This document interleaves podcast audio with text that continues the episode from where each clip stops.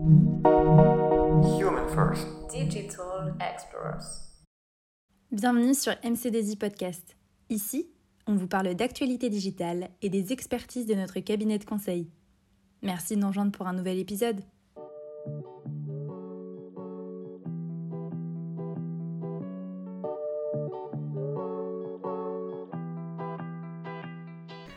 Première interrogation. Mais pourquoi parle-t-on de machine et de learning? Le machine learning, ou apprentissage automatique en français, est un champ d'étude de l'intelligence artificielle qui a vu le jour en théorie dans les années 40, mais qui s'est surtout développé exponentiellement avec le big data à l'aube du 21e siècle. Le machine learning est un processus opéré par un ordinateur, la machine, qui s'appuie sur des raisonnements mathématiques et des algorithmes statistiques.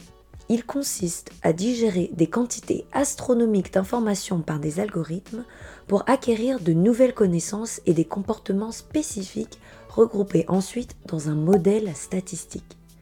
L'objectif est de rendre la machine capable, à terme, d'apporter en autonomie des solutions à des problèmes trop difficiles ou trop longs à résoudre humainement. Par exemple, analyser en temps réel toutes les transactions financières en cours pour détecter des fraudes. Ou par exemple, analyser le trafic urbain pour optimiser la gestion des flux. L'immensité des applications peut donner le vertige. Mais ne mettons pas la charrue avant les bœufs.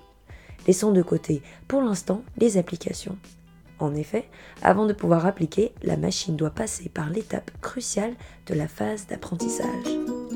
Pour réaliser un exercice de machine learning, vous aurez essentiellement besoin de 5 éléments.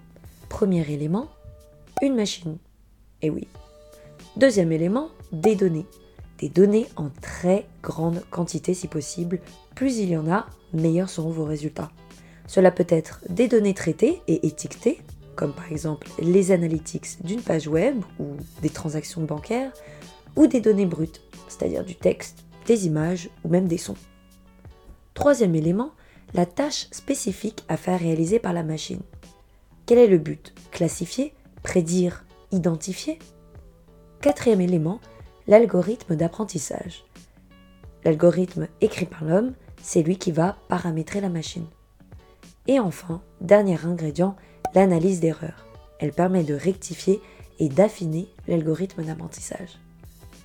L'homme va nourrir la machine d'un immense volume de données d'entrée qu'elle va processer à travers l'algorithme d'apprentissage.